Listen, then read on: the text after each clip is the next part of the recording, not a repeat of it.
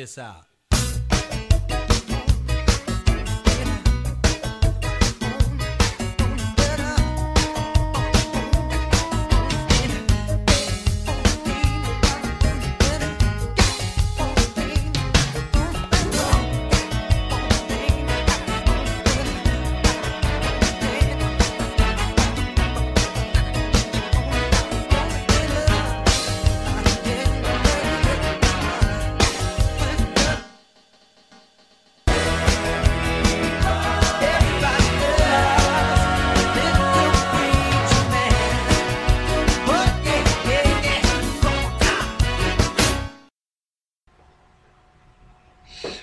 Righty. Well, good uh, afternoon. We're in the afternoon. Yeah, this is Steve Madden, and Pastor Paul Vincent is with me. Good, mo- uh, good afternoon, Pastor.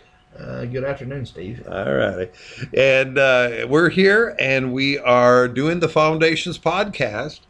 And uh, today we uh, we're going to kind of take a little uh, deviation. I don't know if it's a deviation, but what we're going to do is something that hopefully is a little fun, but also it's going to be some learning and this type of thing. And um, we're, we're we're talking about praise and worship in the church. Now, praise and worship, uh, and uh, and there are a lot of songs that are being sung in churches all over the country and the world, for that matter. And so, what uh, today we're going to do a little exercise, and what this is is we're taking a look at the top ten praise and worship songs in 2022. That's current. That's today uh, the top 10 songs. We're going to what we're going to do is we're going to take a look at the words of these songs. And uh, what, what we're going to accomplish is this is number one, we're going to take a look at them in a uh, as for their scriptural, you know, how, how do they line up with scripture? I mean, uh, you know, um, and then we're going to take a look at it in, in a few other areas, uh, how, how, what their effectiveness is, uh, and and uh, well, we're just going to discuss them as we go down. And let me let me let me state right at the beginning: we're not here to tear up a particular group or a particular artist or anything else like that. That's not the purpose. The purpose is to kind of take a look at where we are on the in the spectrum of things when it comes to praise and worship today. Now, um, and let me just give you a little bit of background. Now, back, uh, I remember we, we did a um, uh, we did a review on the the documentary called "The Jesus Music" back uh, uh several months ago, and. Uh, we, we we watched the video and we were it was the the video was talking about the how things progressed with Christian music from I would say late 60s to right now to current times. And um, a lot of different artists popped up, you know, and you're over going, "Yeah, I remember him. I remember him." And you know, a lot of us who who were Christians at that time uh, remember a lot of this transition. However, one of the, one of the points that was made by uh, Michael W. Smith is that during the '90s, what had happened with Christian contemporary music is that it really had become more worldly based. And the, the, the reason I say that is during that time, the, um, the secular companies or whatever grabbed a hold and bought out all the Christian labels. So now you have the world telling the Christians what's important. And what what ended up happening is then there was an endless pursuit of getting up on the you know getting the awards, going to the what the Dove Awards and that type of thing, and, and getting your award for being best song artist, best this that the other thing, and of course churning out those records, getting those uh, you know, you get the platinum or the silver or whatever that is that they, they measure. And, and the more albums you sold, the better. They, they all loved you even better. And the thing is, is that Michael W. Smith, he said, hey, well, we're, we are getting our eyes off of what this is all about. So during that time, and it was right around the 2000 change, around the millennial change, is that God began to impress him to come out with a praise and worship album.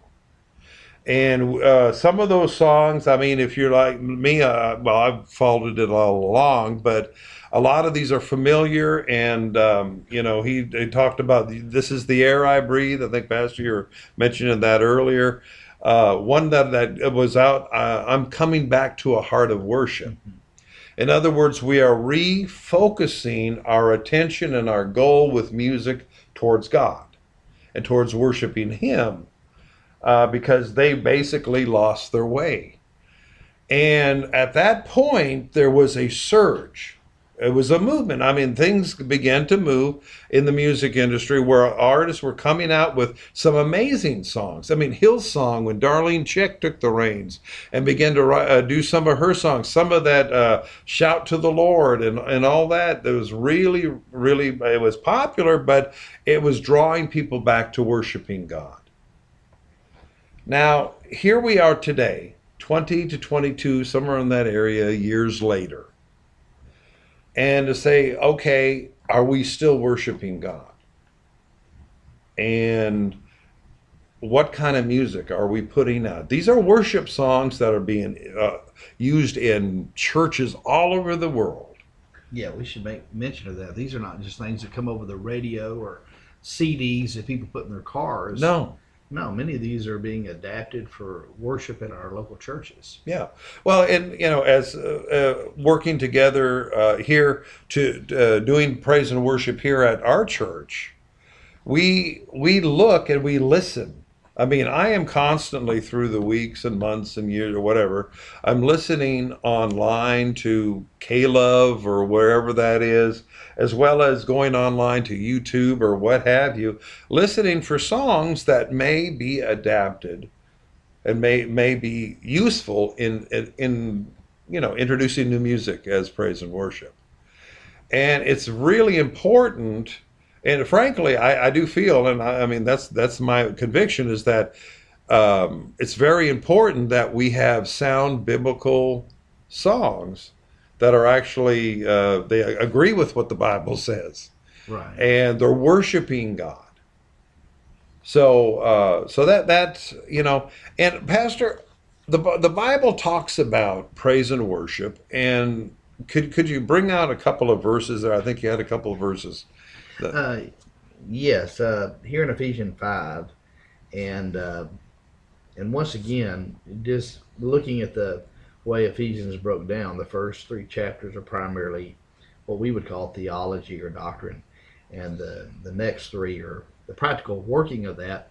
And so Paul starts out in chapter five and talks about being an imitator of God. Imitator of God. And uh, and in this concept uh, verse 15, he says, Therefore be careful how you walk, not as unwise men, but as wise, making most of your time because the days are evil. Uh, and then do not be foolish, but understand what the will of the Lord is, and do not get drunk with wine, which is dissipation, but be filled with the Spirit, speaking to one another in psalms, hymns, and spiritual songs, singing, making melody with your heart to the Lord, always giving thanks for all things in the name of the Lord Jesus Christ to God, even the Father, and be subject to one another in the fear of Christ. He wrote another uh, similar, uh, uh, well, he wrote similar to another in Colossians, and we always talked about comparing Paul with Paul. Mm-hmm. So Paul wrote both of these. Both of these were written in the middle part of the first century, so uh, that's interesting. And to the Colossian believers, uh, this is sort of the, the whole concept of, you know, you've been raised up with Christ, keep seeking the things above. And uh, in verse 12, he says, So then, or so as those who have been chosen of God, holy and beloved, put on a heart of compassion, kindness, humility, gentleness, patience, bearing one another, forgiving one another. Whoever has a complaint against anyone, just as the Lord forgave you, so also so also should you beyond all these things put on love which is a perfect bond of unity mm-hmm. and and then the the connection between colossians 3 here specifically with what we read in Ephe- Ephesians 5 is instead of saying, do not be drunk with wine, which is uh, dissipation, be filled with the Spirit, here he says, let the peace of Christ rule in your hearts. Indeed, you were called into one body, and then let the word of Christ richly dwell with you. In other Mhm. words, that's a concept there.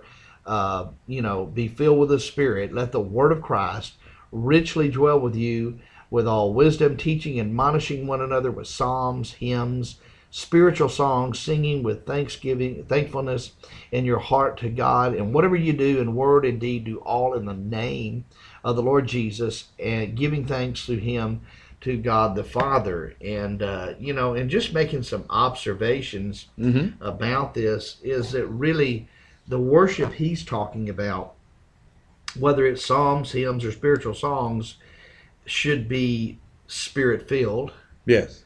and yet connected to the Word of God, the, Sure. the Word of Christ. So all that's within that context. And every part of it is do all these things in the name of the Lord Jesus, giving thanks to Him to God the Father. He said a little different there in, Yeah. in, in Ephesians, but it's saying the same thing.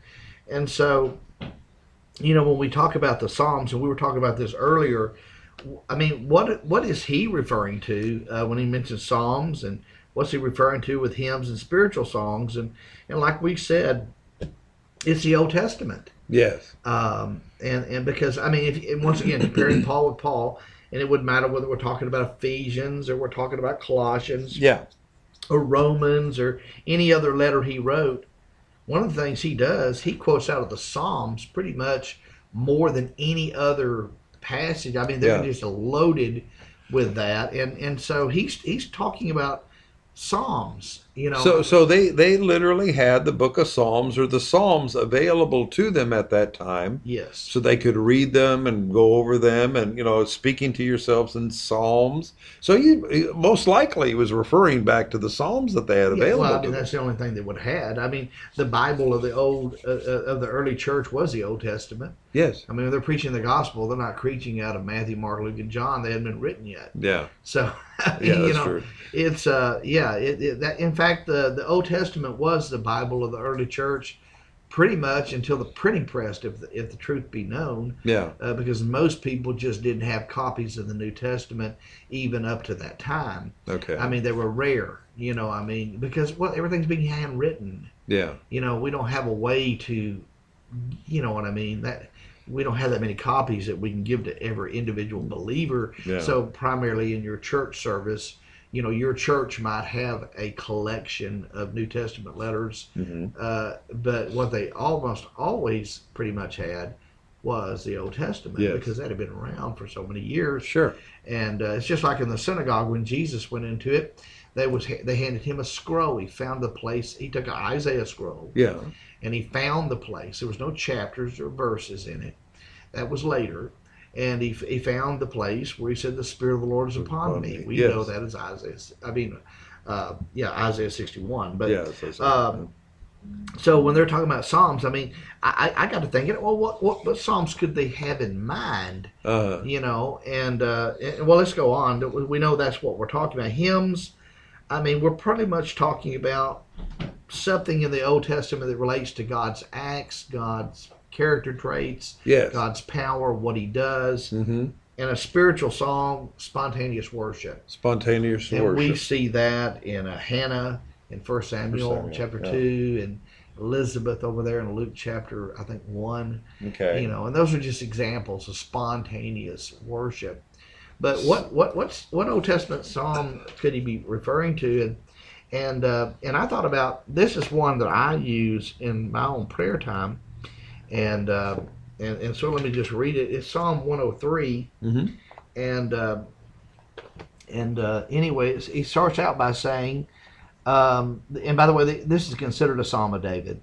He said, "Bless the Lord, O my soul." So he's telling his soul to bless the Lord. okay I mean, that's a, that's an important principle right yes there. it is Sometimes you got to just tell yourself, man, you're going to worship You're God because. You worthy. Okay, Yeah. So bless the Lord, O my soul, and all that's within me. Bless His, His holy, holy name. name. yes And of course, what would David be referring to there? He would be referring to Yahweh. yes and uh, and there's all kinds of Yahweh compounds that are used, and so you know, you kind of pick it. You know, I mean, Yeah. you know, and uh, and then he says, "Bless the Lord, O my soul." So he tells to begin. He said, "Forget none of his benefits," and Mhm. and here he says, "Who pardons all your iniquities." Who heals all your diseases, who redeems your life from the pit, who crowns you with loving kindness and compassion, who satisfies your heart with good things, so that your youth is renewed like the eagle. And then you just go on. The Lord performs righteous deeds and judgment for all who are oppressed. He made known his ways to Moses, his acts to the sons of Israel. The Lord is compassionate and gracious. hmm You Slow see- to anger and abounding in loving kindness. It, it just gets better and better. Yeah. But, but but the point of it is is can you imagine worship in the first century church where we don't know what their worship words we don't have records of that. No. Okay. No. But can you imagine music, whatever version of it they had, Yeah. put to that? Oh yeah. I mean, and I know there's other people who have sung based on that. Sure. But I mean, you know, that is, I mean, the name of the Lord. Uh, every bit of this is about who God is, Yes. and uh, and, I think that could be a hymn too. Yeah. We see, but the, this music uh, or the psalms were embedded in what God, uh, who God is, and His greatness, Yeah. His, uh, you know, what He does for us, and that type of thing. It was all pointed Godward. Now, when when we look at a hymn, we look at the the Greek word humenos, um, is the word him for hymn in the uh, in the New Testament, and it talks about a song of praise to God. So that that is directed to Him. Right. Now, and I, I look at that, Pastor, and I say, and then I remember the verse that says that God inhabits the praises of His people.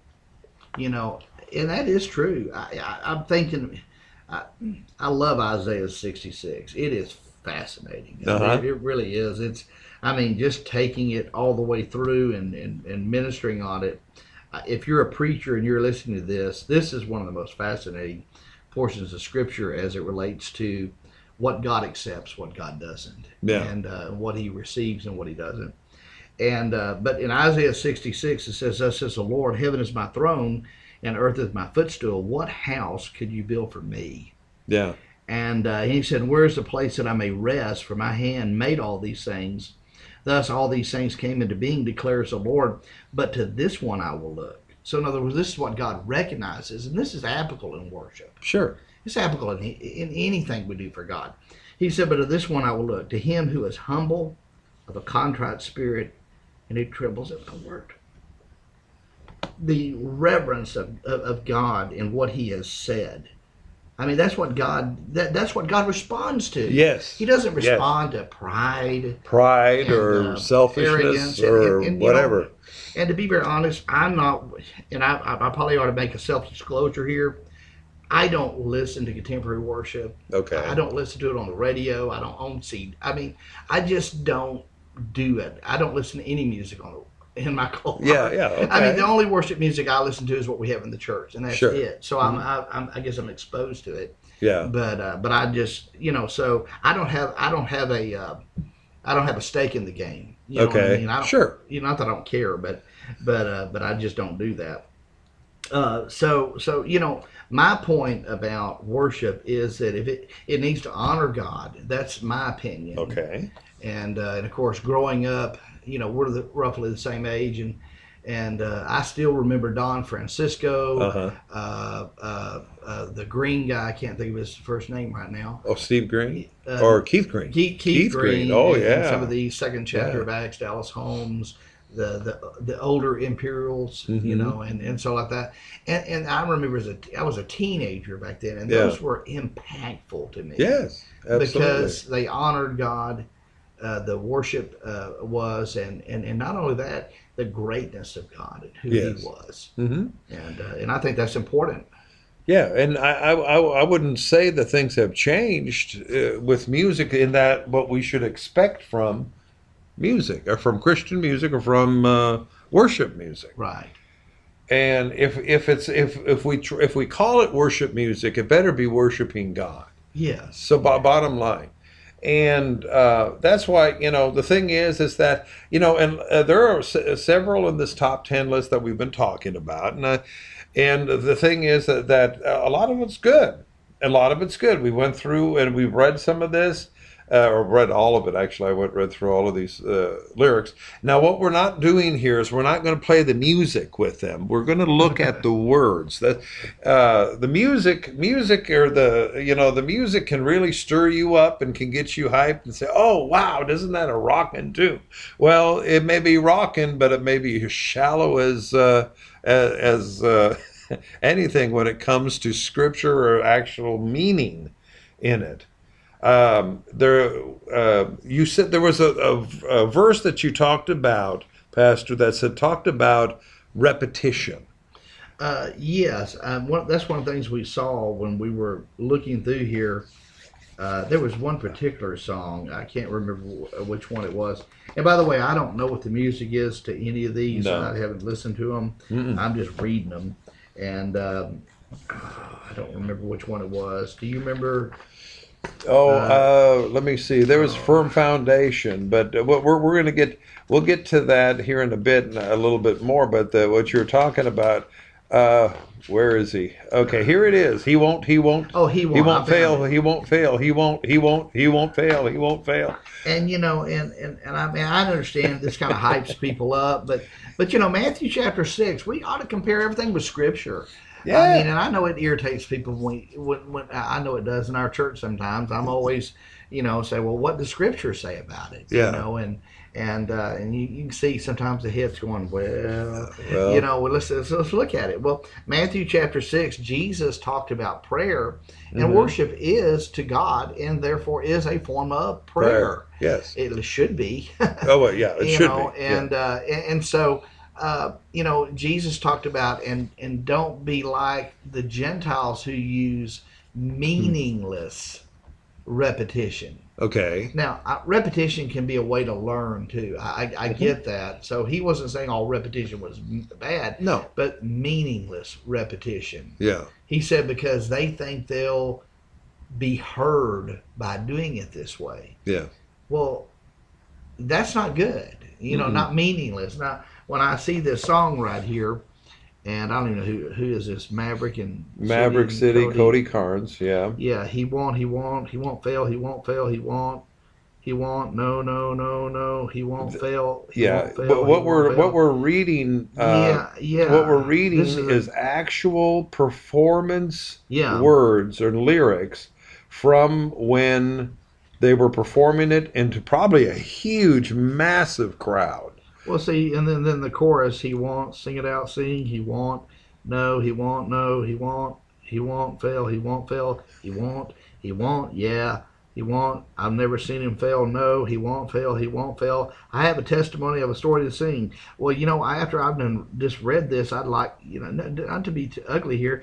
Could you just please be quiet and tell it then? Yeah. You know that that's you know wow. Then he they go into it again over here on the next page, and there is a story to tell. I mean, you know, Okay. You know, well, okay. but- so uh, we may take this a little out of order. This firm foundation by, you know, the thing is, is that you got a crowd. You just, you know, and everybody's just jiving and they're rollicking and they're all getting into the flow and and Yeah. all that.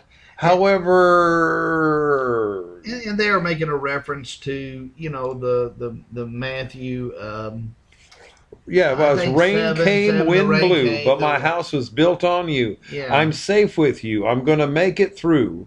Rain came, wind blew, but my house was built on you. I'm safe with you. I'm going to make it through. I mean, this thing just keeps repeating, repeating, repeating. And then, now this this is the one thing that stood out to me, and I told you this a little earlier because it irrit- it's very irritating to me. But at the end of the song, now they're they're writing the lyrics to this of everything that they did. At the end of this quote unquote worship song, which is intended to worship God. yeah, last words that he said, Y'all give it up for the legendary Cody Carnes. yeah. That that seems inappropriate. Uh, you know, We're worshiping God, but y'all give it up to the legendary Cody yeah, there's a time to do that. That didn't I don't think that was the proper time. Maybe, maybe there's some.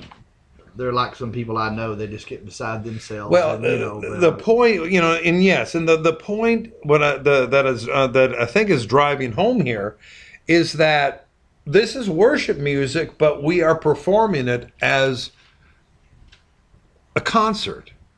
It turns into a concert. This is no longer we're worshiping God. It's a concert that y'all come to, and I know you've paid fifty dollars to come and see uh, for a ticket to come and see all these Well, I haven't people people. yeah. and uh, and so y'all come and see, you've seen this, and y'all give it up for Cody Carnes over here, and all that. You know, I said, well, is it a bad song? I didn't say it's a bad song, but what I am saying is this: Well, we are, we no longer are worshiping God here. We are performing the song for for the for the audience. Well, and, I, and if I missed something here, and I was scanning through to hope I would find it, but they're telling the story about you know the two people who built their house, know, built the house on the rock, and the rock sand. on yeah. the sand, Mhm. and and and maybe we all need to go back and look at this context. This is about the narrow gate and the wide gate. Yeah. This is about false prophets. This is about this is about not everybody who says Lord, Lord will enter the kingdom. And uh, and then he talks about how people will prophesy in your name and cast out demons in your name. And I will declare to them, I never knew you. And then he says, therefore. So in other words, he's using this story as a reference to what he just said about Yes. the narrow gate, false prophets, and those who prophesy Okay. falsely. And he says, therefore, anyone who hears these words of mine and acts on them may Makes- be compared to a wise man who built his house on a rock. And then everyone who hears these words of mine and does not act on them will be like a foolish man who built his house on the sand. I didn't see anything in this song that said, I'm listening to your word, God. Yeah. I'm, I'm taking your word and I'm building my life on it. Thank you, Lord. Yeah. I mean, because it, well, the, the song talks about firm foundation, and right at the front it says the first line is "Christ is my firm foundation." You say, okay, he's mentioning the Lord, and then down a little bit because I built my life on Jesus. yeah, I built my life on Jesus. What I mean, I understand it's a song; it's not a sermon. I, I understand that, but there's so much confusion on what that means. Okay. We talked about that in a podcast. You Yeah. know, I mean, I'm a Christian. I, I love I love the Lord. How do you know you love the Lord? Hmm Well, what do you mean by that? Well, how do you know? Well, the only way the Bible says you can know that is if you actually obey Him. Yes. And what does that mean? I obey His word. And that, that that's Yeah, what it was you know, saying. In the scripture was saying that he'll liken the man that's in the, the um, built his, his house on the rock or whatever as the person that Hears, hears the word, and obeys, obeys it, it. or acts on it. I mean, Acts act on it, acts on it, you- obeys it. Obeys it. It's, it's, So what is that really bringing about the scripture? well, I mean, You say, well, we're getting It's, analyzed. it's, well, very, yeah. it's very vague on that part. Now, someone says, "Well, we can't put everything in there." Well, my point is, I don't understand why we couldn't put that in there. That's I mean, that you but well, what if you're a brand new. Christian? What if what if you're somebody that just got saved last week? You have no church background. You've never even heard this story in your whole entire life, and you're trying to figure it out. And uh, and all of a sudden you hear this song, and uh, are you going to get it? I mean, I get I get what they're trying to say, but Yeah. yeah, I've been I've been I've been I've been a, a Christian for over forty years. Uh-huh. Uh, been well, I've been in ministry almost forty years. I've been a believer for almost well more than that. Yeah. And uh, you know, so I've been raised in church all my life. There's never been a moment in my life where I wasn't in church, Okay. and so I get it. But Yeah. that may not be the experience of everyone who comes to Christ. Okay. So you So eh, you know, and the the the thing is this: well, you're you're really nitpicking. Well, it's not necessarily nitpicking to add, to to really, if you're going to, eh, to to me, uh, I put my faith in Jesus. yeah, Okay, and so my I'm built on the rock. Is that is that what the scripture is No, saying? that's not what his story was about. It's everyone who hears what I'm saying, Okay, who hears my word here's my word and, acts on it. acts on it will be like a man who built his house on a rock. And everyone who hears my word and does not act on it, they don't obey it, Yeah. will be like a foolish man who built his house on the sand. Mhm. That is what Jesus was talking about. And by the way, let's just remember, he's talking about entering a narrow or a broad way. Yeah. He's talking about false prophets that come in sheep's clothing. Yes. He's talking about people who say, Lord, didn't we prophesy in your name? Didn't we work miracles in your name? Didn't we cast out demons in your name? And he said, I'll declare to you, I never knew you. Wow. You know, and so he says, therefore, Mhm. whoever hears these sayings of mine Yeah. will be like a man who builds his house on the rock. Okay. Now that has a little different message. Yeah. So in it's not just enough to say, well, I put my faith in Christ. Well, how are you doing that? Are you obeying His word? Are you doing and acting? That's the man who is built upon the Yeah, rock. yeah. Okay. So okay, well, I, we've uh, we've taken a look at one of these Rep, yeah, repetitions there. repetitions And that, there. that, I'm, I'm being serious right here, and I know I know this may upset somebody, but that that seems almost meaningless in repetition. Yeah, he won't, he won't, he won't fail, he won't fail. Okay, well, God, of course, God never fails, but the thing is, he won't, he won't, he won't fail. But what's the point? Are you draw if you're dri- if you're going to use scripture in a song, Use it right. use it right. Yeah. If you're not going to use it right, then don't write the song. Yeah. I don't. Find know if that, something I don't else know, to I write don't, about. I don't know if that's too hard. Well, no, and, and it may, I don't think it's too hard. I think that I think we we we really need to. You know, uh, my wife Adina, uh, she she takes lessons from one of the legendary, which is we really blessed that she takes lessons from uh, Lanny Wolfe, who wrote a lot of the old school um, songs uh, dur- uh, back in the day. Um, it was uh, I'm trying to remember some of these. Uh, I keep falling in love with him over and over again. Stuff that you've heard years and years ago, and that type of thing. That, but he's he's written so many. Um, uh, what is it? Sandi Patty and Larnell Harris yeah. uh, had a song that they got uh, they got awards for singing his songs. And anyway, but one of the things he gave her a list and of things that you have to do when you're songwriting because she's she writes songs. And one of the things was is that you have to make sure that it's lining up with scripture. Right. It has to line up with scripture. Yeah. It can't be. songs do not. Ha- well, here's a way to illustrate it. If you want to do a song and tell a story from the Bible, hey, check out Don Francisco. Oh, man. I mean, what a master storyteller. Yeah. Uh, you know, like the the the, the uh, Keith Green. Mm-hmm. I mean, these are people. Uh, even um, even that one guy, I can't think of his name right now. Did did the champion and Oh, Ch- Carmen. yeah, Carmen. Carmen. I mean, they actually told a story Yes. vividly. Don Francisco probably the best. Oh, he and I amazing. mean, he just. I mean, it's going to be a long He's still song, around, but yeah. but it, it was amazing what he would do, and just moving. Dallas Holm. Dallas uh, Holm. did a similar thing, a little different, but but di- a similar thing. So if you're going to tell the story, tell it right. Yeah. Yeah. Okay, so uh, anyway, and then of course my, my point on that song, this uh, "Give It Up for Cody Carnes." What are we trying to do here? We're supposed to be worshiping God. Not, I'm not saying they were worshiping Cody Carnes, No, they were. but they were not in a frame of mind or in a state of worship at that point. If you're going to be telling somebody to go, uh, well, uh, let's just put it this way: I don't think the the Shekinah glory of cloud of the Lord had moved into that building, and everybody was on their face before God, worshiping, and all of a sudden they said, "Give it up for uh, Cody Carnes." yeah, yeah, yeah, I don't know how to say this, but it's well, I'll shut up anyway. Okay. well, and I, I, I'm just I relate what I you know, and I I, I was watching. Oh man, this was back uh, maybe a year or so ago. We were watching uh, a big worship experience that they had. Uh, with a bunch of artists that were in a big old coliseum. I mean, that place was packed, and there was this people. There's so many people there, and they were going about the music and singing the music and all that. And I'm over here going, you know, I mean, the music sounds good. I mean, Yeah. you know, from from that, but there was nothing, no spirit, no, you know, nothing. It, it was it was it was shallow. yeah, And the thing here is, is what ha- what do we have right now? We have moved from of coming back to a heart of worship. yeah. You are the air I breathe. Yeah, I mean, and, To- and we're going from that to he won, he won, he won, he won, he won.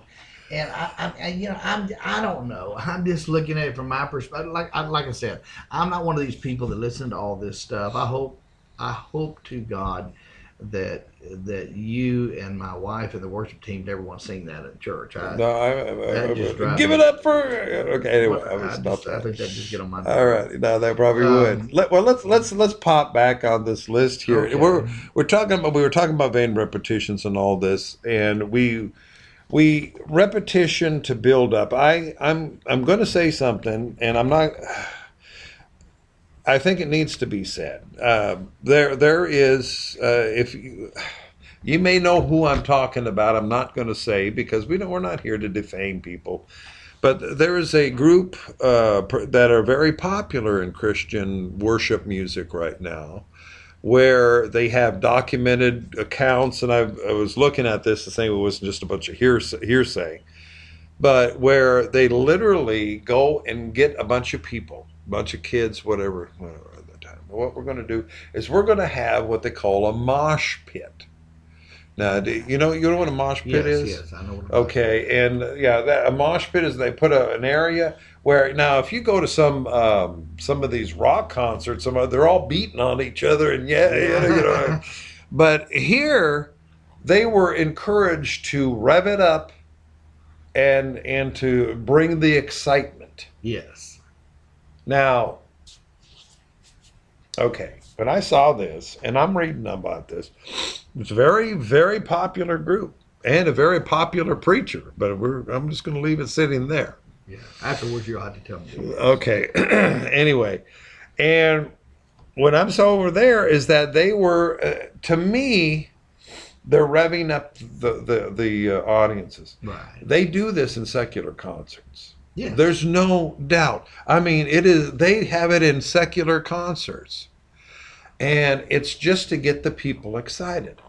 Now, what's different in that except or if uh, between that and a, and a faith evangelist that will literally get people that he knows and put them and scatter them throughout the audience.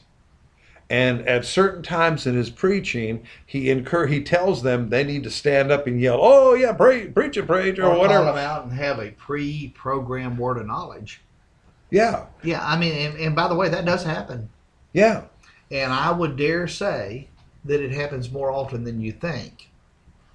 Uh, you know, I, I'll give you an illustration. I went to Argentina in 2000, okay, and uh, I heard about the revival that was going on there. The Rey de Reyes Church in Buenos Aires uh-huh. was hosting it. That was uh, Claudio Freidzon, and he was a pastor. And one of the highlights of it was Carlos Anacondia was going to be there, Argentine evangelist. Heard a lot of good things about his ministry. Okay. read up a little bit about it and and um, and uh, you know and, and one of them said you know if you have demons i don't care who you are you know you might have problems. So i, I thought about that too. So it was one of the four nights or five nights that we were there. Mhm. and we had they had morning afternoon. These are long services. Uh, Yeah. people in south america live differently than we are and uh, and i don't know how everything got started but people were at the front and w- the Argentine people they will crowd in. There is no such thing as Oh, personal bet space. yeah, And, uh, and and I got all mashed up, and somehow Carlos Anacondia got in the same circle that I was in, okay, and he prayed for me, and I, and we were all we could not get away from each other. That's but this wasn't pre-programmed. This was just people worshiping. yeah, We're talking about hundreds and hundreds of people there okay, and I'm and I'm sitting there and I and and then so he'd come back he'd pray for me again okay. because he couldn't get out of this. Well, I'm just gonna keep praying for thing. you, brother. So he, he just why not you know what I mean and and I bet he prayed for me ten times before we finally got out of there. And and the the thing that blessed me more than anything is I didn't manifest a demon. I felt better about myself. Thank anyway the Lord. and I thought well if I got prayed for about twelve times by Carlos Anacondia and I didn't I didn't manifest I, I knew I didn't have a demon anyway but I just but but but that wasn't pre-programmed. That Okay. was a spontaneous act of the spirit. And it and I didn't see that any other time. Yeah, in any other service that just happened to be something that happened. Okay. And and it wasn't just about me and Carlos Anacondia. I'm sure there were other things happening other places.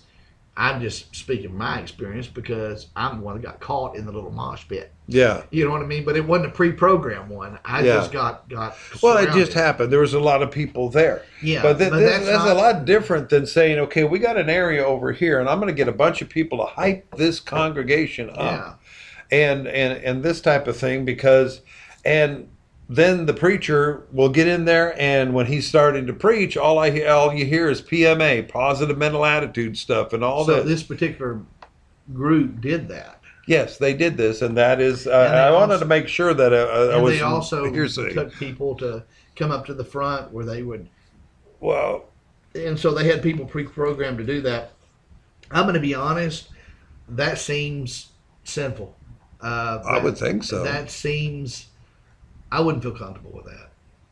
I Yeah. mean, I have I have looked at some of our leaders in the past and encouraged them. Uh, you know, when we call an altar call for people just to come up and pray, yeah you know, I encourage people. You know, it'd be nice if y'all came up and prayed sure because it will encourage others. Uh, that's not something we mandated or something we did every service. It was just something I said, you know, think about it. Yeah You know, I mean, we all need to pray. We all need to worship. We didn't get people we didn't know. These are leaders in our church. yeah And uh, I said, look, if nothing else, you just come down there and you pray. And you may be the difference between when someone else would feel comfortable coming down there yeah and uh, but but we never mandated it never said hey on this service or whatever you know and and by the way that we hadn't even said anything about that years now. yeah yeah. But but but to have people especially people you don't know yeah and, and bring them in and, and just to hype up or or you know I've never told anybody hey at a certain part of my message just say hallelujah Yeah. you know or amen or, Right, or we- we used to or, make- we you know, used- people pointing at them preaching We- we- preaching preaching Back in Bible college, I we just- used to make jokes about that. Is that when you would write up your sermon, that you would actually put over here, uh, you know, uh, when you're you're you're talking over here at this point, at this particular point, you need to wave your hand, or you need to kick your leg, or you need to shout hallelujah. Uh, this type of thing. That that is it's, it's a bunch of hocus. And but at the same time, when it comes to praise and worship and we're hearing this type of thing is that that my, my point is is you look at all these audiences you look at all these thousands and thousands and you it looks like there's a giant revival happening. Yeah. And things i mean god must be moving all over the place. But we look at the statistics we look at what's going on and people are not going to church. Yeah. They're not what For how can of- we resolve the that? popularity of worship music, all the popularity of mega churches, uh, all the, all the churches. I mean, like, well, let, let's just look at our city. There is a I don't know how many churches are in Georgetown, Texas. yeah I don't even know how many spirit-filled churches are in Georgetown, Texas. They're Mhm. popping up all the time. It's hard Sure. to keep count. Uh, and I'm not against that. Don't misunderstand. But what what do most all of these have in common? All of them are about half full or a quarter full. yeah And this is not in Georgetown. This is everywhere. it's everywhere You know, I mean, yeah, when we want to feed pre, feed, feed people brisket, everybody comes and comes to our service. Yeah, yeah. You know, we'll have a packed house. Oh, we, yeah, but but but you know, food. but but I mean, you know, I, I'm just saying that, you know, for all of of this supposed technology, all this supposed, uh, we got Bibles, we got Bible apps all over our Yeah. deal. People don't read their Bibles, they don't pray, and now they don't come to church yeah, and yet they'll sit there and listen to all kinds of YouTube preachers, and they'll sit there and listen to Christian radio, and and, and, they're less social in their evangelism. hmm And I mean, we're ordering all our groceries online now because I guess we're still afraid we're going to get COVID. yeah. You know what I mean? It's- Oh, yeah. ah. anyway, and, and we just keep on doing all this, and what what what is the result? We're not having connection with God with our brothers and sisters. hmm And secondly, we're not having any interaction with anybody that needs to know God, That's true. that needs Jesus as their Savior. Well, I mean, it, we're and Bottom line, we're not fulfilling the Great Commission. Yes. Matthew 28. Well, let's just tear that out of our Bible. We don't need that. Yeah, we don't need that anymore. Well, because we're more progressed. We, Yeah, we have yes, a more of we're- a progressive. We're we more have a enlightened. We'll more just enlightened text today. somebody. yeah, You know, there's nothing like the personal testimony of what God's done in your life, yeah, sharing it with somebody that needs to hear it yeah, because they are in a state of hopelessness. yeah. Uh, You can't reach them if you're not there. Yes. Uh, uh, so okay, well, let's turn back here. I'm gonna let's bring up uh, "Man of Sorrows," Travis Cottrell. Yeah. This is one that you would that uh, you, we were talking about how that it was really good. Actually, the words are really good here. Um, yeah, I don't think I can read it without. Okay, let me read it then. He says, "Man, man of sorrows, Lamb of God, by his own betrayed, the sin of man and wrath of God has been on Jesus laid." In other words, the the sin, Yeah. man's sin, and And- God, God actually, yeah, the, all that la- the wrath. To to me, that's scriptural. I mean, that's they laid all that upon That- that- Jesus when he was on the cross. theology. Yeah. Yes. He who knew no sin became sin for us in Mhm. order that we might become the righteousness of God in him. Yes. Yes. Silent as he stood accused, beaten, mocked, and scorned, bowing to the Father's will, he took a crown of thorns. Um, this is just it's telling the story of what happened to Jesus. Isaiah 53. Yeah. I mean, this is, uh, I mean, no, we don't have the, the crown of thorns there, but we have the ideal Yeah. that he was a sheep led, Led to the slaughter, slaughter. silent. Yep. Silent. And then, oh, that rugged cross, my salvation, where your love poured out over me. Whew. Now my soul cries out, Hallelujah, praise and honor unto thee. Now that's giving the Lord praise for what he did on the cross. Do you notice something in here? I just noticed, I don't see an I in here anywhere. I don't either. I do see a my salvation. I get that. well, that's understandable, but, but, but I mean, I'm not saying that's wrong. I'm just, but what I do, there, yeah, this is all about God, what He did. sent of heaven, God's own Son to purchase and redeem, and reconcile the very ones who nailed him to that tree. Oh my goodness. Yeah, you go into First Corinthians, and Paul talks about how He reconciled us back to God, and He gave us a ministry of reconciliation. Mm-hmm. I mean, this is, I mean, this is this is Paul's theology. This is Isaiah's theology. uh, you know about God. It's amazing. Yeah. And it says, Now my debt is paid. It is paid in full by the precious blood that Jesus spilled. Now my the curse of sin has no hold on me. Whom the Son sets free, oh, is free indeed. You know, I, what, what what stood out to me about this is we always talk. Well, we always like to quote that psalm, "Whom the Son set free is free indeed," because we want people to go get hyped in our services. And notice, But this is this is what it's talking about here. And notice there is a little bit of repetition here. We didn't say repetition was bad. No. We said meaningless. There's nothing meaningless about this. Yeah. Yeah. Oh, now that my debt is paid, is paid in full by the precious blood that Jesus by Jesus spilled. And it, it, becomes, you know, now the curse of sin, he has no hold on me. Who the Son sets free is free indeed. So the repetition Mhm. in some of this is just what is it? It is pointing back to what Jesus did for us on the cross. You see, th- th- this what it speaks here. That now the curse. We were bound in the curse, and we were bound in sin. We were slaves to sin, and has no longer a hold on me because whom the Son has set free is free indeed. That's true freedom. Is when Right. you're let free from the curse of sin. And I mean, this is this is And then and sound. we, and then we have the resurrect. I mean, the resurrection. See, the stone is rolled away. We- Behold, the empty tomb. Hallelujah! God be praised. He is risen from the grave. yeah, I mean, this is the gospel. yeah, Jesus died for us. He died for us for our sins and took our place. And now God's raised him from the dead. By the way, this gospel is the same gospel message uh, in this song that Peter preached to the house of Cornelius in Acts 10. yeah. And and I, I like how it ends. And how it ends here is he that repeats that chorus, I believe. says, "Oh, that rugged cross, my salvation, where your love poured out over me. Now my soul cries out, Hallelujah! Praise and honor unto thee." And then he repeats that twice: "Praise and honor unto thee."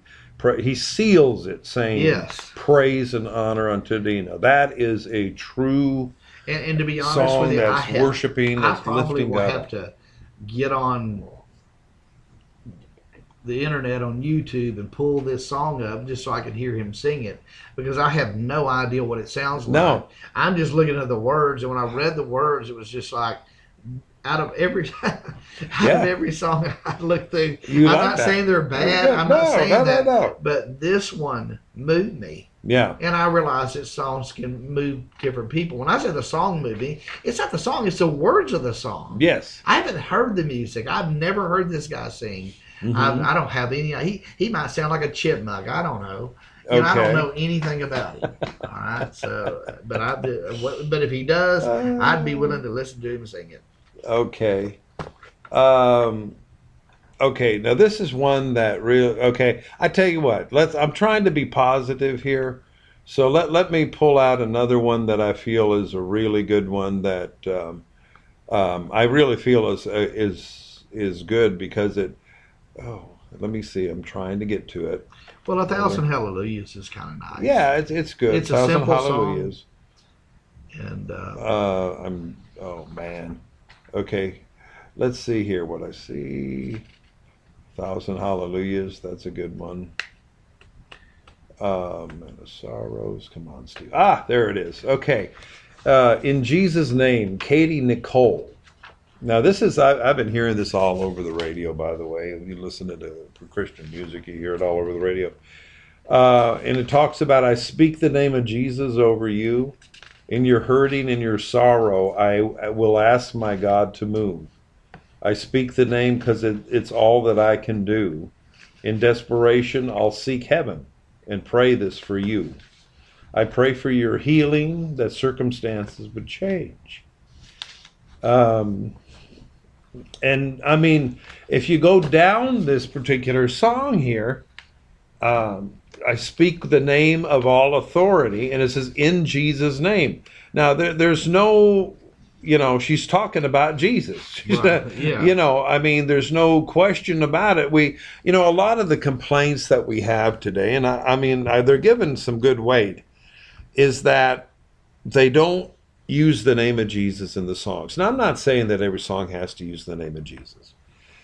But at the same time, there there was a very valid um, movement to stop using the name of Jesus in songs. Yes, we would yeah. replace it with love or with you know or different types of terms, and you know what what it drew my mind back with was when we were talking about this before is my back in the Acts of the Apostles when the when the apostles began their ministry they would be beaten and they told them do not preach or speak in this name yes, there was an active movement to suppress the usage of the name of jesus and by the way, they were threatened to be beaten. yeah and um, and uh, and I can't remember. They beat them on that occasion or not? I can't remember. Uh, first time i don't think they did they just They- warned them and then the them. next time they they they, whooped they them They whooped them real good. yeah But but but you know the point there is is is anyone? I mean, th- I mean, I, like I said, I don't listen to Christian music. The only Christian music I listen to is what we sing in the church. Yeah. And and that is it. It's a I don't when I say I listen to Christian music, I don't listen to any kind of music. I, Yeah. you know, I'm not one of these people that listen to country music. I Oh, don't like Lord. country music. the only the music. Uh, I'm not gonna i got friends in low places And uh, yeah, I mean, we still had the Imperials and Dallas Holm and uh, St. Yeah. Chapter Acts and Don Francisco. I probably would, but uh, but I just don't. Uh, but I guess my question is this: is and you mentioned it earlier, uh, and is is this having? The disciples were told not to preach anymore in the name of Jesus that's right and and, and of course there was a, a notable miracle of uh, of a of a, a a blind man. What, hold on, no, a lame man yeah that got healed. got healed And, at the uh, at the, at the, the, gate The gate, the Yeah. beautiful gate. And I got that mixed up with the one in fourteen. Anyway, okay that's fine uh, but uh, and, and so that's what created the controversy, sure which then brought about that situation. Yeah. Um, and they're threatened. They were threatened. they're threatened And, and later on, they were beat. Yeah. Okay, but they were threatened. And of course, that's when they went back to their own company. They they had this prayer, which the the prayer is God is a creator. Yeah. He is all powerful. It's it's it's all Mhm. focused at him, and then the request for him to, you know, behold their threatenings. You know, Yeah. I mean, look Oh, at yeah. what they've done. Mhm. Stretch out your hand. Yeah. And uh, so the question is: Is someone threatening our Christian community and people who are writing these songs and and uh, is is is that going on? I mean, because Eh, but, but well, it's like I said, if you got if you have secular companies or whatever that are running the show and then they're producing the songs, they're going to say, okay, what we need to do is you need to change. They'll they will literally can you they literally sit down and say, okay, I see a lot of Jesus in here. Could you kind of use a term like love or whatever like that? I don't know how they would do it.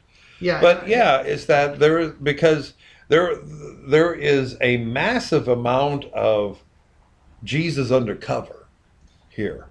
yeah, And the, the thing is, is that yeah, and you have a good point, and I, you know, I didn't really think about I, that. I don't know that are they being truth. threatened? Are they being told not to? But what I do know, I know what's happening in our country. I mean, this, and, the, and I'm assuming this would apply to Christian uh, artists as well as anyone. I think uh, I, I don't think there's any other way to look at it differently. Um, you know, uh, we see the wrath of God, Yeah, and well, we see it all over the world. But I mean, but I'm just speaking about the United States, and uh, we see the wrath of God revealed from heaven. yeah, And why? Because there are men who suppress the truth. And we see that in the church mm-hmm. where men suppress the truth. Um, and uh, we see that in society where men suppress the truth, whether we're talking about school districts, whether we're talking about government, Yeah. whether we're talking about media, whatever, you know. So, you know, and and and, be, and how do we know that the wrath of God is being revealed from heaven? Because if you read, and I'm not going to read it here because maybe this is something that people need to do themselves, yes, but actually, you know, I got to be nice. Just actually read the Bible. You Read know, the I- Bible, You know, yeah. I mean, just read it. yeah, And uh, in Romans 1, 18 through all the way through 31. I mean, this is a, what are the manifestations uh, of, of men who suppress the truth? God gives them up. He gives them over. And, uh, and, and, and, and he gives them up to unclean passions. He gives them up. Uh, he gives them over to their idol worship. He gives them up to a debased or a reprobate mind. What are the manifestations? What does that look like? Homosexual behavior yes, uh, even their women. It's a shock to Paul. yeah, Even their women left their natural function. yes. Romans one. Yeah. You know, I mean, what is he talking about? To be a mother.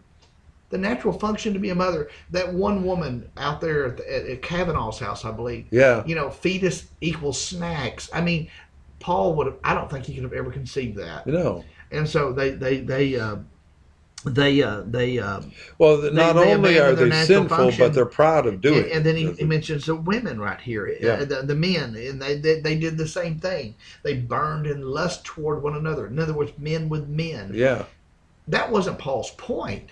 That was Paul using an example of with- showing. uh, of showing what happens when, When- the wrath of God yeah, is revealed. Why? Because people suppress the truth. And so I guess my question here is, is I can see this in our country, and by the way, you can see this all over the world. sure. And I believe that's why church attendance is down. Mm-hmm. I believe that's why the Barna report, when it says that only 37% of all our ministers have a biblical worldview, Yeah, and uh, that is tragic.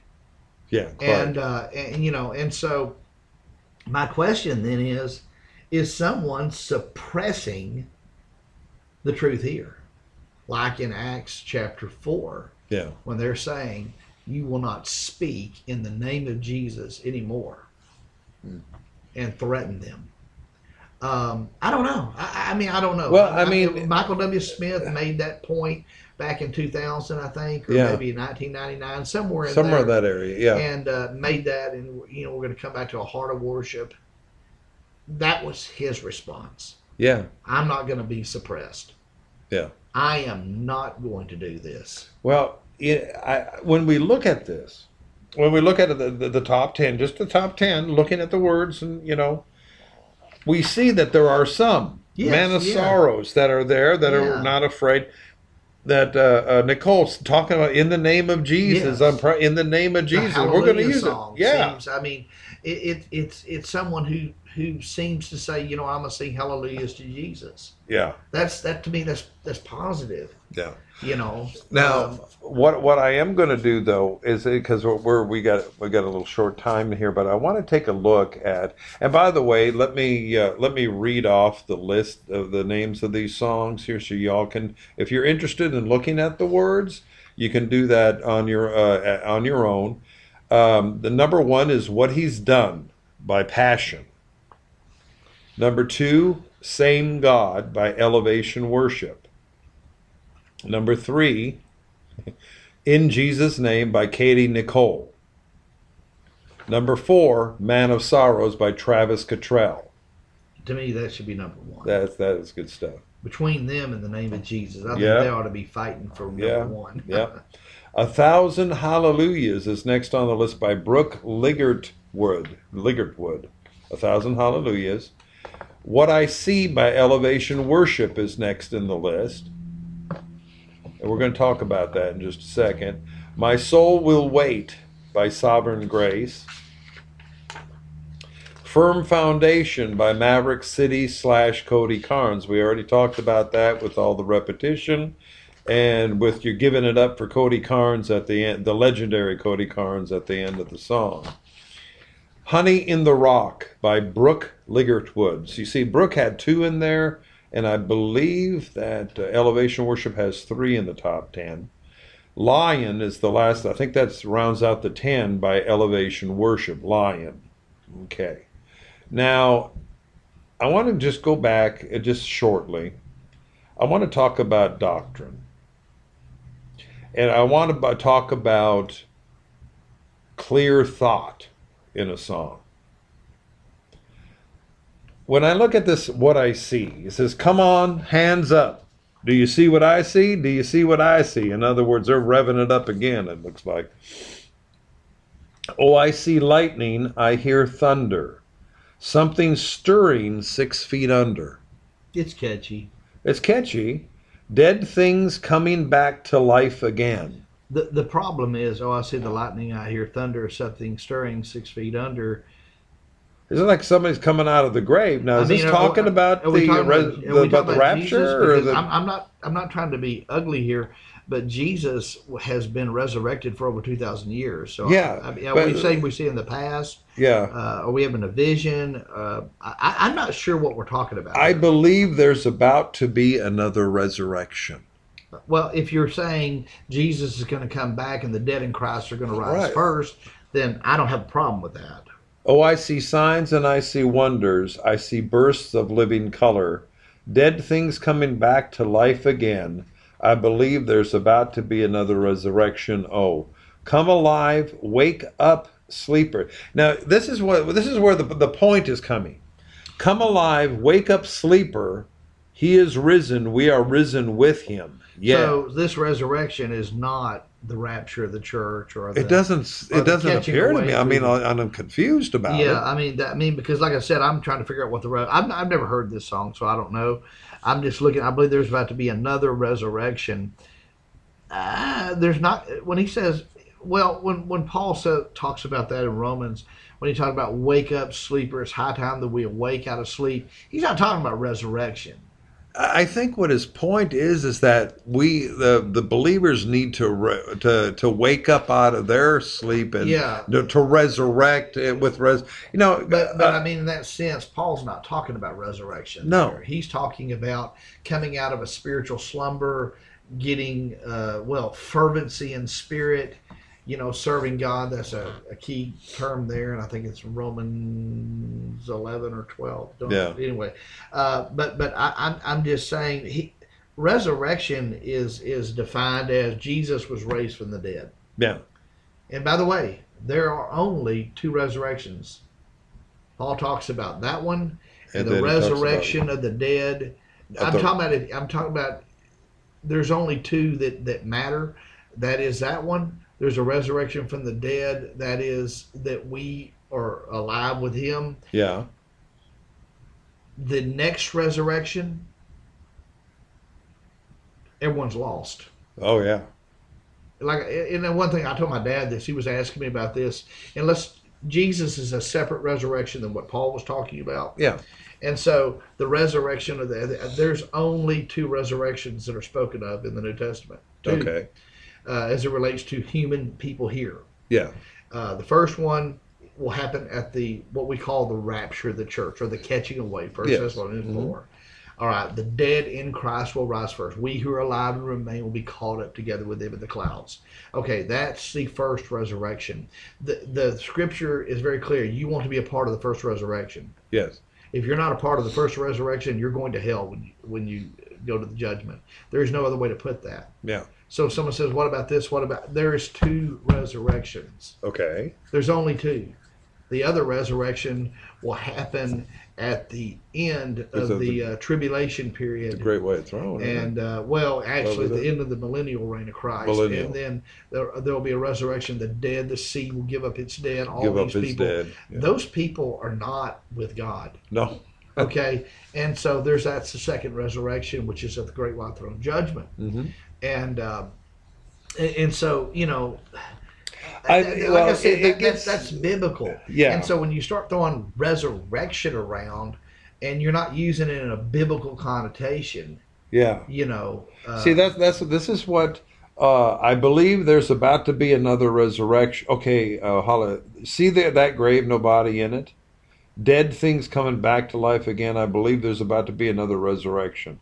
Now, listen to this course. It says, "Come alive, wake up, sleeper. He is risen. We are risen with him.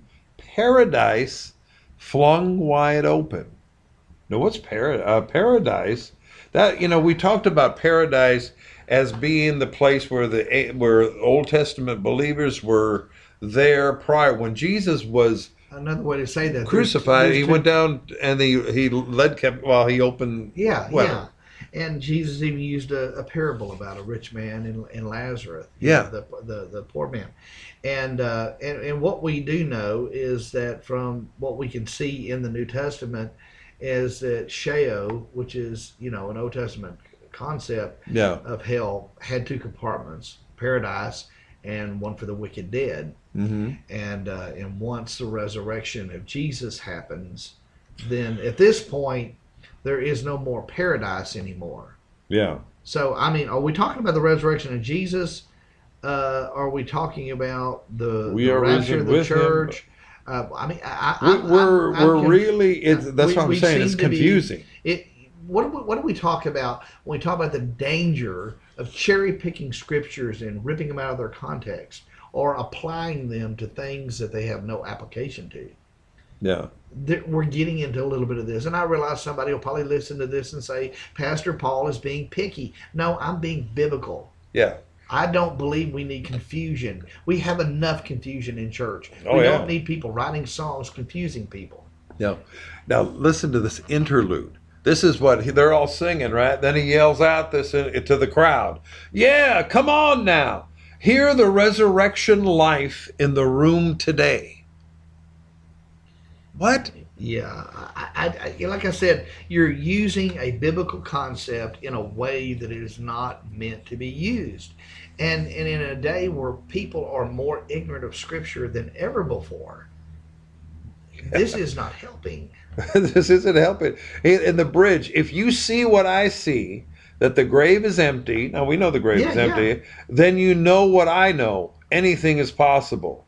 If you see what I see, that the grave is empty, then you know what I know. Anything is possible. Do you see what I see? Yeah. Do you see what I see? Oh, do you see what I see? Here we go. Anyway, I shouldn't say that. Okay, I see signs and I see wonders. Do you see what I see? I see lightning, I hear thunder. Do you see what I see? Oh, something stirring six feet under. Do you see? You I see that? That's six no, feet under, man. I'm just I whoa. do, I do not see what he is, what who, what they're talking about because I can't figure out. Are we talking about when Jesus was raised from the dead? Are we talking about the rapture of the church, or what? What in the world are we talking about here? I, I honestly, this thing is thrown together. It's like a kaleidoscope of confusion. yeah, and I'm that's talking about that's, from this, I'm talking that's about what I a thought. biblical, theological look. Yeah. You know, and I've never heard this song. I No, don't know I, I haven't heard about any of the music And I don't it. even know who, who no. wrote this anyway.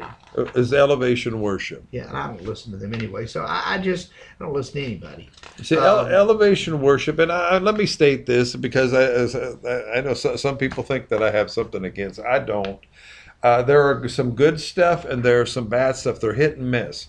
But here's the problem: we need to be hitting at all times. We can't be missing. The missing brings confusion. Oh yeah. Why? Why? Oh, well, anyway, I, I I don't. I, I, I just I'm I'm beside myself. I don't know how to answer it. I just it it reminds me of listening to a preacher preach out of a portion of scripture, and he's trying to apply it to something that has no bearing on what that scripture is all about, Mm-hmm. and and no one when they're all said and done with it have a clue on what he's talking about. Yeah.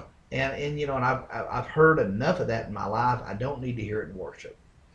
You know, th- this this is the thing. If you're going to preach, if you're going to write songs, if you are going to bring forth the message of the of the gospel of Christ uh, and that message to the people, you better have your theology straight. Yeah, and, and you know, and, and what do we teach people around here? What do we what do we do in foundations uh, podcast? Yeah. I mean, how do we explain this? We use a hermeneutic approach to scripture. What does Sure. that mean? That if we don't like that word, let's use the word context. Yeah. We're going to if we're going to take a portion of scripture, we're going to find out, you know, what its context is, where it is. We're going to find out what was said before, unless we're starting in chapter one Yeah. and then we're we're a little bit easier there. But Yeah. I mean, but if we're going to Romans chapter twelve, we kind of need to know what was said in the first eleven chapters. Mm-hmm. It helps. And uh, someone said, well, "I have that kind of time." No, you cannot. You cannot afford to not have that kind of time. Yeah. You know, and, and, so you sit there and, and so if you're going to preach from Romans twelve, you better know what all the rest of that said. Yes. Because if you don't, there's a good chance you're going to miss the point. Yeah. And uh, and so if I'm doing that, I'm going to have the context of it. I'm going to take the plain meaning of text. I know Paul wrote Romans. Mm-hmm. I'm going to find out. Well, I know he wrote it to those believers in Rome, Yeah. that church there, not the Pope. Okay, uh, he, he wrote to the those believers there in Rome, Yeah. and uh, and and I can I kind of have a context of what they might have been going through. Romans was written early. Yeah. So you know, and and so you know, you think about what was being said. What did it mean to them? What did that mean to them? And then, how would that how would that apply to them right there in the first century? Yeah. How would that? Those are easy questions to answer. I mean, not only you get on Google and find out stuff. You don't have to Yes. Yes. you don't have to have a Logos Bible program like I have. I mean, you can find you find that out. Go Yeah. on your phone and ask. You'd be Yeah. surprised. And Well, uh, uh, and then once you found all that out, you ask yourself a question. This is called exegesis. Yeah. What does it mean to me? Yeah. It's pulling the. It's, it's Yeah, what- what, how what does is it apply? It's c- coming out that you I bring under- the truth yeah, out. and, and, and then you know what we do is that's what we call theology. That's Yeah. doctrine. Yeah. And that's based on a biblical worldview that we believe that every word, word order, punctuation, every word is God breathed scripture. yes. And so we're going to be serious about this. Mm-hmm. I take my job seriously. Yeah. And uh, and so you know we're going to be serious about this. You know, I'm Yeah. not bright. This makes I, I'm, I'm Yeah. just going to share this to illustrate a point. I'm just going to illustrate it. I think it was one of the, the the members of our church asked something, and I said, "Well, it's been a busy day. This was on Wednesday. Okay. Been an extremely busy day, and I, I, I forget everything in it. And in there, I had spent three hours. I mean, just on my message alone. Okay. I, I, knew what I was doing. I already had some ideals about it, but I mean, I spent three hours yeah. poring over the scripture, making sure that I had the context right. Mhm. We were in Proverbs 7, Okay. and we we're doing a series on Proverbs Sure. in the church. Mhm. And I want to make sure, because it's a sensitive subject, it's about sexual sin. Yeah. And you know, one of the reasons why we do what we do here is because we believe by doing expository preaching and teaching, and you go verse by verse, chap- chapter by chapter, verse by verse, it's line upon line, precept, Precept upon, upon precept. precept, yeah. You know, we're, we're just going to do this. Then what we have is we can't skip things. Yeah. And you know, of course, and what we did in that message is when I was studying it, I immediately thought about he, uh, Ephesians 4 Yes. and uh, what Paul talked about the two different mindsets.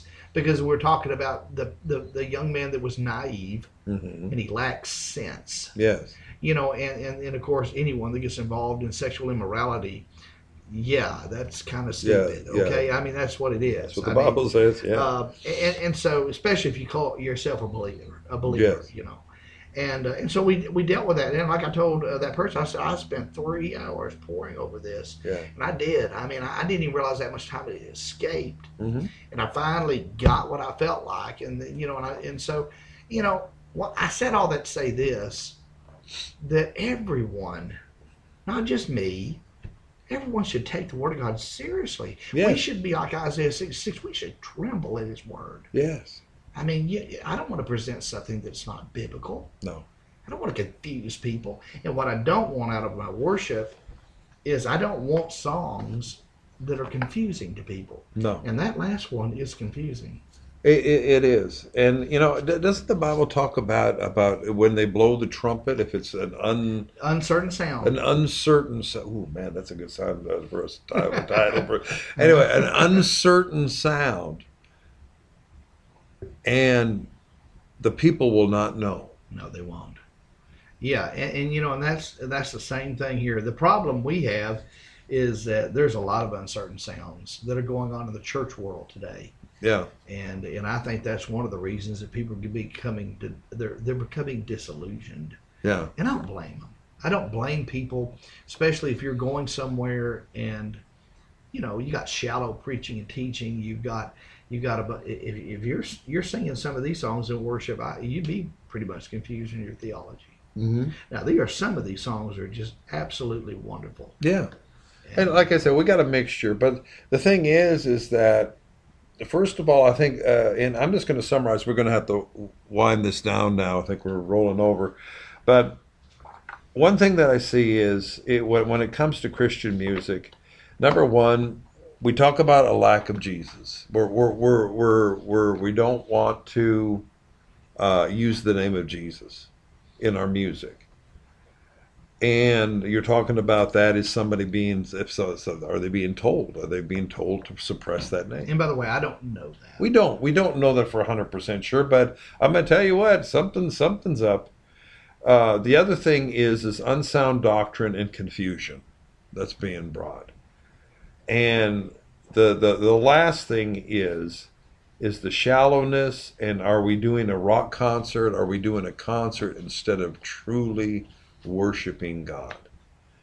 And that that's uh, you know, and as a uh, as a you know uh, uh, with leading praise and worship, that is one thing that we really, really need to make sure. And if you're going to adapt music from these artists, I would think you need to be very sure of what you're what you're pulling in. Yes. It may have a funky beat. It may just get the people to dancing all, all over the place. But I'm going to tell you what, if it's not shallow, if it's not biblically sound, and you're bringing confusion, we as ministers, God will hold us responsible for what we do. Yes. And I, I believe that. I mean, what, what does James talk about? You shouldn't all desire to be teachers. You'll hmm. receive a stricter judgment. He, he mentioned that about teachers. Yeah. Obviously, people who and and if and if you're looking at your song and you say, well, I want to I want to worship God, but yet I want to teach Yeah. somebody, then you better make sure that you're you're teaching what's right and you're living it. Yeah. So, all righty. Well, I tell you what, we've and I gave you the names of the songs. If you want to look at them, please do. And um, all righty. Well, next week we're going to be back again, and I think we have. I got some interesting subjects coming up in the next few weeks. But uh, make sure that you tell somebody about the podcast, spread it out, tell people, share it. Uh, we, we have it in different formats now. We have the audio that we put out on Spotify and iHeartRadio and all that. And we also uh, we have the Foundation Podcast page that's on Facebook. You need to like it so you can get in there, and, and uh, we also have it in video format as well. So uh, God bless you all, and tune in next week. We got more fun. To, uh, we got more interesting subjects to go over. God bless you all now.